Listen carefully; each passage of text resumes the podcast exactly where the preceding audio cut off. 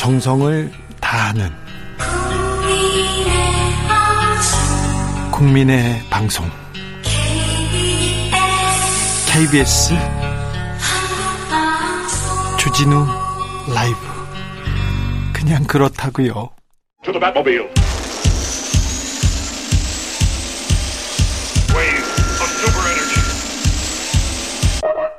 주 기자의 1분. 일본은 사라질 것이다, 이렇게 경고했던 일론 머스크. 일론 머스크가 한국을 가장 빠르게 인구가 붕괴하는 국가라고 얘기했습니다. 머스크는 지금 추세라면 한국은 얼마 후 60대 이상이 대부분이 될 것이라고 했고요. 3세대가 지나면, 그러니까 90년이 지나면 인구는 330만 명가량이 될 것이라고 예상했습니다. 일론 머스크는 저출산 고령화 시대를 대비해서 로봇을 개발하고 있어요. 그래서 인구 감소에 대한 연구를 지속적으로 하고 있습니다. 그래서 전문가라고 할 수 있습니다. 그 사람이 한국의 저출산 문제를 지적했습니다. 세계은행이 조사한 2020년 국가별 출산율은요, 따져봤더니 200개 나라를 조사했는데 그중에 한국은 200등, 0.84명. 일본은 186입니다. 1.34명. 그런데 속을 들여다보면 우리가 훨씬 더 심각했습니다. 우리나라 출산율은요, 지난해에는 0.81명으로 더 떨어집니다. 올해도 인구 감소와 관련해서는 계속해서 신기록 행진 중입니다. 올 1분기 출생아는 역대 최소, 3월 동월 기준 역대 최소 0.7명대의 출산율을 기록할 것으로 보입니다. 한국 말고 홍콩도, 대만도, 싱가포르, 태국도 이렇게 출산율이 낮습니다. 그런데 한국처럼 낮진 않습니다. 일본은 출산율 추락을 멈췄어요. 그래서 다시 이제 출산율이 상승 곡선을 그리려고 합니다. 전문가들은 청년 실업이 해소된 것이 가장 큰 영향을 미쳤다고 분석합니다. 청년 실업. 추락하는 출산율, 희망이 보이지 않는 미래에 대한 청년 세대의 비명이라고, 출산 파업이라고 어떤 전문가는 분석하더라고요. 인구 감소, 청년 소멸, 이보다 더 심각한 문제는 없습니다. 국가가 사라진다니까요. 그런데 대선 때도, 인수위에서도 저출산 문제 극복을 위한 대책이 안 나옵니다. 이번 선거에서도 들은 적이 없습니다. 이거 정치인들이 얘기해야 되는 문제입니다. 개인의 문제가 절대 아닙니다. 젊은이들이 애를 안 낳는다고 타박할 일 절대 아닙니다. 국가가, 기성세대가 나서서 미래 세대에게 희망을 품을 수 있도록 뭐라도 해야 됩니다. 청년들이 살아갈 수 있도록, 사랑할 수 있도록 뭔가 해야 됩니다. 지금 당장요. 급합니다. 국가가 사라지고 있습니다. 지금까지 주 기자의 1분이었습니다.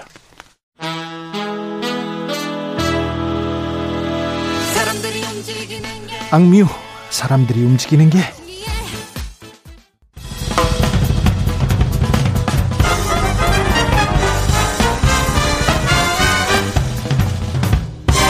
훅 인터뷰.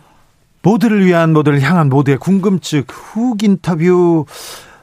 지난주에 한미 정상회담이 있었고요. 이어서 미일 정상회담도 있었습니다. 북한은 또 탄도미사일 발사했고요. 뜨거운 한 주였습니다. 일본에서 계속 윤석열 정부에 대한 기사 나오는데 그 얘기도 궁금합니다. 호사카 유지 세종대 교수 모셨습니다. 안녕하세요. 네, 안녕하십니까. 잘 계시죠, 교수님? 예, 잘 있습니다. 사모님도 잘 계시고요. 예, 잘 있습니다. 네. 사모님이 훌륭하십니다. 아, 그렇습니까? 그렇죠. 주진우 기자를 아주 좋아합니다. 네, 그러니까 훌륭하십니다. 예. 아유, 존경한다고 전해주십시오. 네. 교수님, 한미 정상회담이 있었고 미일 정상회담이 있었습니다. 일본에서 네. 미일 정상회담은 어떻게 평가합니까? 이곳으로 미일 동맹이 더 강화되었다. 네. 이런 식으로 이야기를 하고 있습니다. 네. 물론 작은 부분에서는 걱정의 소리도 나옵니다. 그거는 역시 대만 문제죠. 네. 대만을 중국이 침공했을 때 네. 미국이 거기에 군사 개입을 하겠다. 네. 막 이런 이야기를 바이든 대통령이 했지 않습니까? 네. 거기에 일본도 참여해야 되는 것이 아닌가라는 네. 부분은 상당히 걱정거리가 많은 부분입니다. 일본에서도. 네. 일본에서는 지금 방위비를 계속해서 늘려야 된다 이렇게 외치고 있어요. 네, 그거는 특히 아베 신조 총 일본 총리 쪽에서 그러니까 극우 쪽에서 네. 쭉 이야기를 하고 있어가지고 예. 요새 러시아의 우크라이나 침공 사태도 있기 때문에 네. 일본 내에서 어쩔 수 없이 그쪽으로 가야 되는 것이 아닌가 네. 그러한 여론이 현선되어 있는 것입니다. 네. 네. 교수님께서는 바이든 대통령이 한국과 일본을 차례로 방문했는데 네. 어떤 부분이 이렇게 주목되던가요? 예, 역시 그 50년 만에 네. 먼저 그 한국에 왔습니다. 네. 역사적으로 일본에 가서 한국에 오는 것이 보통이었는데 그렇죠. 왜 한국에 먼저 왔을까라는 네. 것이 일본에서도 궁금했고요. 예. 일본에서도 이게 일본에 대한 견시가 아닌가 네. 이런 이야기들이 좀 나왔습니다. 아, 그랬어요? 그러나 결과적으로 경제 안보라는 부분에서 한국이 대단히 중요한 파트너가 되었다라는 네. 부분들이 좀 있었고 네. 일본은 크게 못하기 때문에 사실 그 반도체 기술이라든가 네. 제조라든가 이러한 부분에서 미국의 요구에 응하지 못하는 부분이 있습니다. 아, 그래요? 일본은 사실 네. 기술 부분은 어느 정도 첨단 기술이 있다고 해도요. 네. 제조는 못합니다. 아 그래요? 예, 최첨단 반도체를 만들 수 있는 나라는 대만하고 사실 한국뿐입니다. 네. 그런데 대만이 그 침공당할 경우요. 네. 최악의 경우는 중국에서 대만을 침공한다 이거잖아요. 네. 그러니까 한국을 정확하게 챙겨야 되는 것이 현재 미국의 입장입니다. 네. 일본이라기보다 미래의 군사 기술이라든가 이런 곳에 쓰이는 최첨단 반도체를 만들 수 있는 나라를 네. 미국이 확보해야 되는 그러한 입장이 현재 미국의 입장이죠. 네. 그래서 먼저 한국에 온 거죠. 아, 그렇습니까? 예. 그래서 한미 정상회담 이전에 또 삼성전자 네. 갔습니다. 네. 그렇지 않습니까? 네. 현대차 정의선 회장하고도 이렇게 만나가지고 또 예. 독대하고요. 예. 네, 그거는 그 8월 1년 전에 네. 문재인 대통령이 당시 그 삼성전자라든가 네. 현대 전수들을 데리고 미국에 갔습니다. 네. 그때 400억 달러의 미국에 대한 투자를 이야기한 게 지난해 5월 21일이었습니다. 네. 그러니까 이번에 그러한 한국에 바이든이 온 것은 바로 1년 지나서 온 것이고요. 네. 이번에 그러한 미국에 대한 투자는 2차로 이루어졌습니다. 근데 일본에 네. 바이든이 일본에 갔을 때 일본 기업들이 우리가 미국에 투자할게 어떤 거에 대해서 기술 협력할게 그런 거 안 했습니까? 말을 못 합니다. 아, 그런 회사가 없어요? 예. 왜냐하면 그 고액 투자를 할 수 있는 기업이 네. 사실상 일본에 없습니다. 없다고요? 예. 그러니까 지금 그 삼성이라든가 네. 현대차처럼 네. 그 100억 달러, 네. 200억 달러 네. 이렇게 투자를 일본 기업이 못하는 것입니다. 이게 현실입니다. 아 그래요? 예. 그래서 지난해도 한국은 합해서 400억 달러를 네. 투자를 했는데 일본은 24억 달러밖에 투자를 못했죠. 지난해. 아 그래서 지금 조 바이든이 한국을 먼저 왔군요. 네. 아. 일본 기업이 토요타 전도가 예. 한다고 하면 그 전도 할 수가 있는데 네. 그래도 토요타가 그런 기술이 있는 것도 아니고요.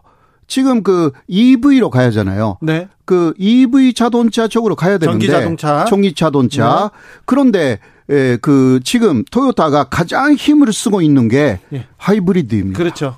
하이브리드는 앞서 갔지만 전기차는 그만큼 전기차에서는 좀 뒤쳐져 있죠. 그러니까 바이든이 볼 때 그런 면에서는 지금 한국이 더 매력적인 거죠. 여러 면에서. 배터리라든가 네. 그리고 특히 군사기술에 쓰이는 최첨단 반도체를 그 대만 쪽에서 92% 세계. 한국은 8%인데 네. 대만은 위험하니까 네. 한국으로 쟁여야 되는 거죠. 그렇습니까? 네. 한미 정상회담과 미일 정상회담이 있었습니다. 교수님은 어떤 포인트, 어떤 차이점이 있다고 보십니까?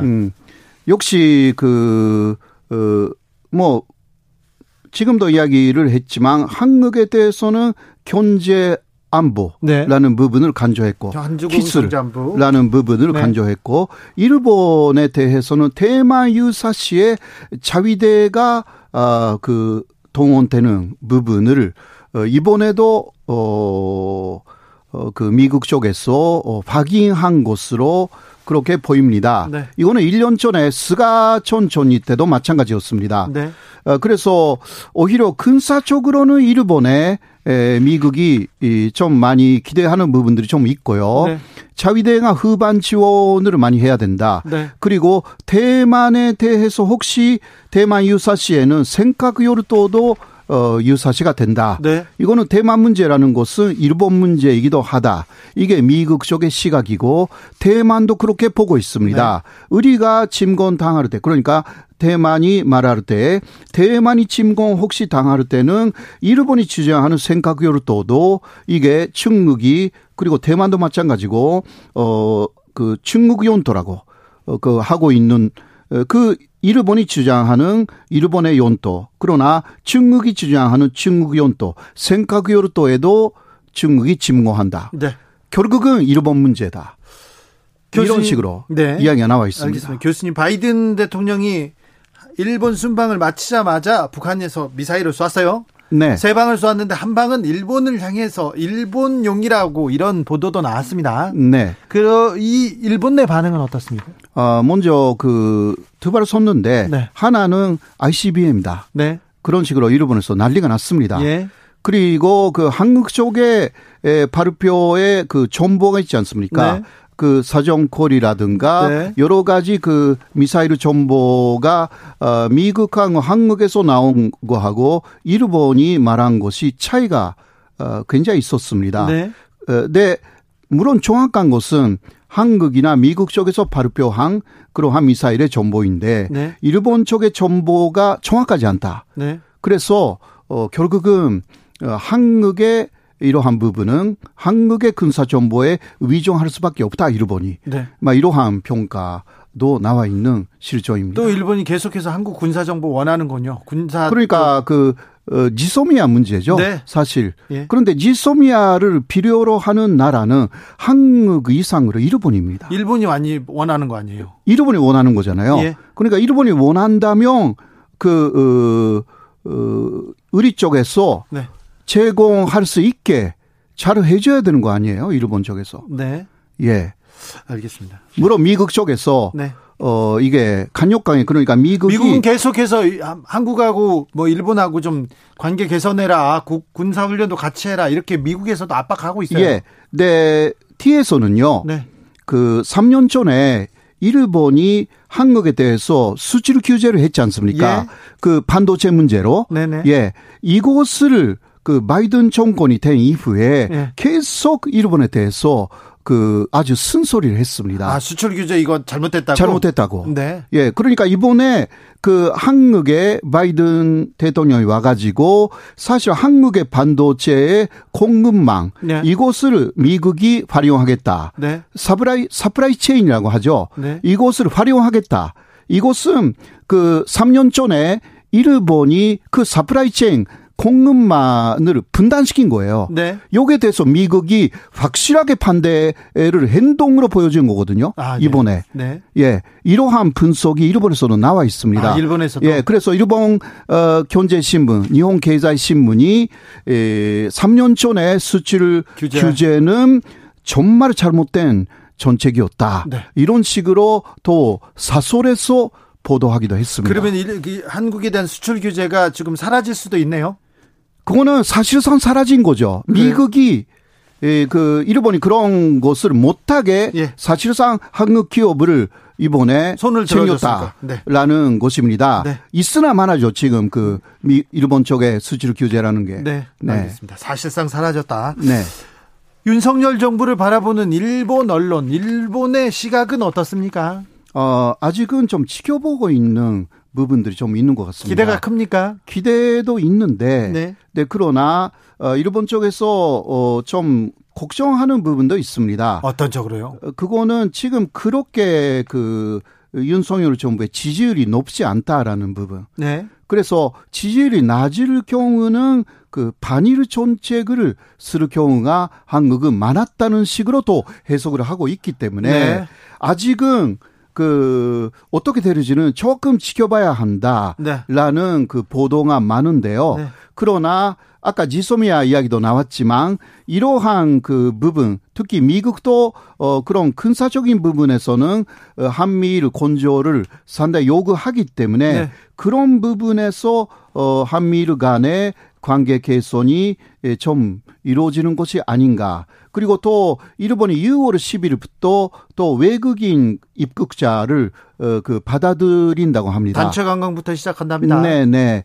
그래서 그 이러한 부분에서 관광라는 부분에서 한일 간에서 교류가 시작될 것이 아닌가. 네. 여기에 좀 기대를 걸고 있죠. 관광업체는 네. 특히.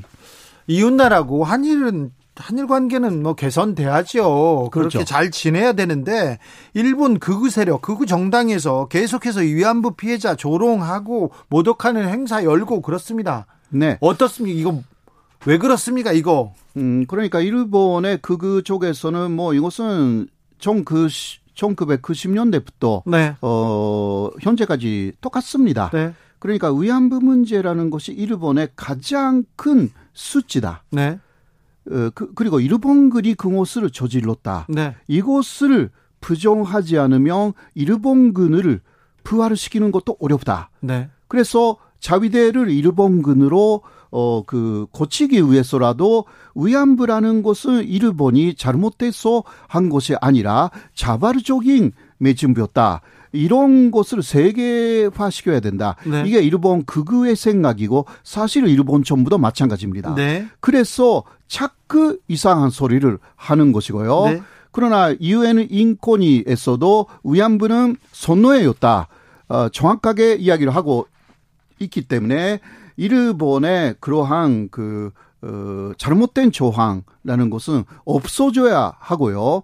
일본이 독일처럼 독일처럼 과거를 정확하게 반성하고 그 올바른 이야기를 하기 시작하면 한국도 많이 일본하고 그러면 예 그렇죠. 네 언제든지 손을 잡을 자세가 돼 있어요. 예. 할 수가 있죠. 일본이 네. 그러니까 공은 일본에 있다. 그렇죠. 근데 일본은 그러나 반대로 말합니다. 네. 공이 한국에 있다. 네. 아닙니다. 공이 일본에 있는 거죠. 그렇죠. 예. 네. 내달 중순에 일본을 방문해서 박진 외교부 장관이 하야시 요시마사 외무상과 회담을 하는 걸로 지금 조율되고 있다고 봅니다. 네. 자, 한일 관계는 어떻게 풀어야 될까요? 예, 역시 어려운 문제. 네. 예를 들면 독도 문제라든가 위안부 문제라든가 이런 것은 지금 논의하면 안 되는 부분들이 좀 있습니다. 예. 네, 그러나 새롭게 일본 대사로 임명될 것으로 알려져 있는 분이 네. 간제지원 문제는 한국 쪽에서 다 책임을 지는 방법으로 해결할 수도 있다라든가 혹은 일본하고 한국의 기업이 합해서 새로운 기금을 만들어서 해결할 수도 있다. 이러한 이야기를 요새 인터뷰로 하신 것으로 알고 있습니다. 네. 그렇기 때문에 한국 쪽에서도 일본에 조금 양보하면서 한일 관계에 가장 지금 내관이 되어 있는 간제지원 문제의 현금화 문제 이것은 좀 피하려고 여러 가지 방안을 내놓고 있는 것 같습니다. 위안부 문제에 대해서는 당시의 위안부 합의 2015년의 위안부 합의는 하지 않은 없었다 이런 이야기를 하면서도 그러나 그 피해자들의 명예 가 회복돼야 된다라는 것을 일본 정부는 또 알아야 된다. 네. 이런 이야기도 했기 때문에 현재까지 이야기해 온 내용하고 사실 큰 문제는 크게 차이는 없습니다. 그래요? 예. 네, 그러나 실제로 어떻게 풀어나갈지에는 좀 지켜봐야 하는 부분들이 좀 있습니다. 신중하게 잘 이렇게 풀어나가야 되는데. 그러나 문제는 한쌈 풀어나갈 때는 일본에 유리하게 풀어버렸거든요. 네.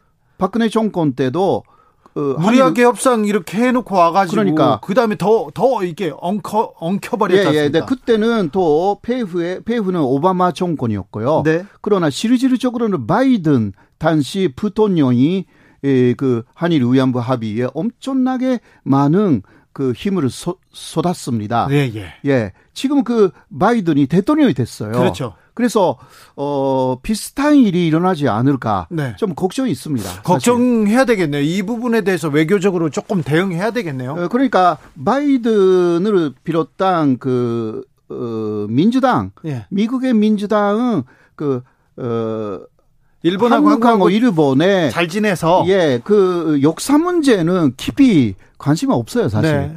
그 한국하고 일본이 잘 그 협력해 가지고 경제든 군사든 예.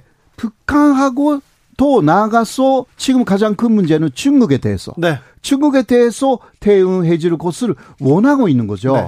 네. 예, 우리 한국군도 사실상 그 중국에 대해서 대응할 수 있는 한국군을 만들고 싶은 게 바이든의 생각이에요. 바이든의 생각과 일본의 생각이 지금 좀 일치해요. 일치를 하죠. 그러니까 조금 외교력을 네.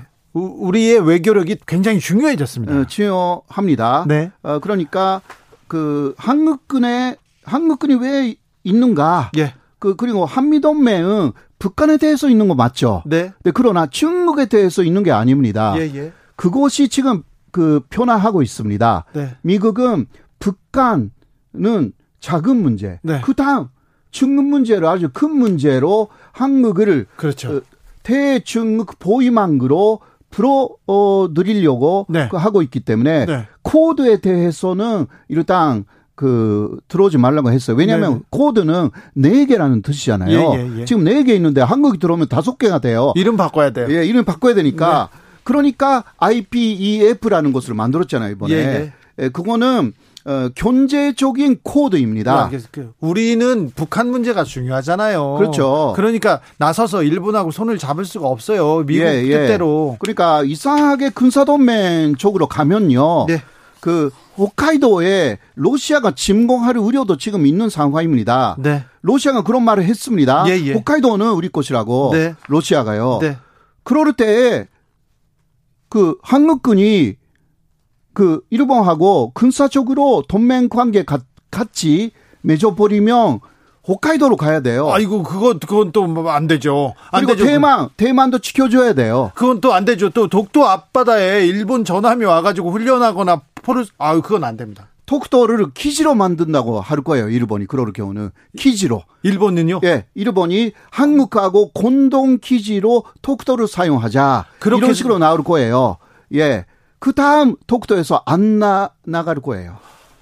막아야 됩니다, 이거는. 예. 잘 알겠습니다. 여기까지 듣겠습니다. 예. 호사카 유지 교수였습니다. 말씀 잘 들었습니다. 고맙습니다.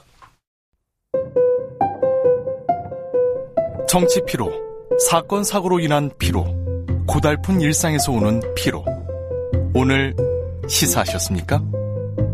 경험해보세요. 들은 날과 안 들은 날의 차이. 여러분의 피로를 날려줄 저녁 한 끼 시사. 주진우 라이브.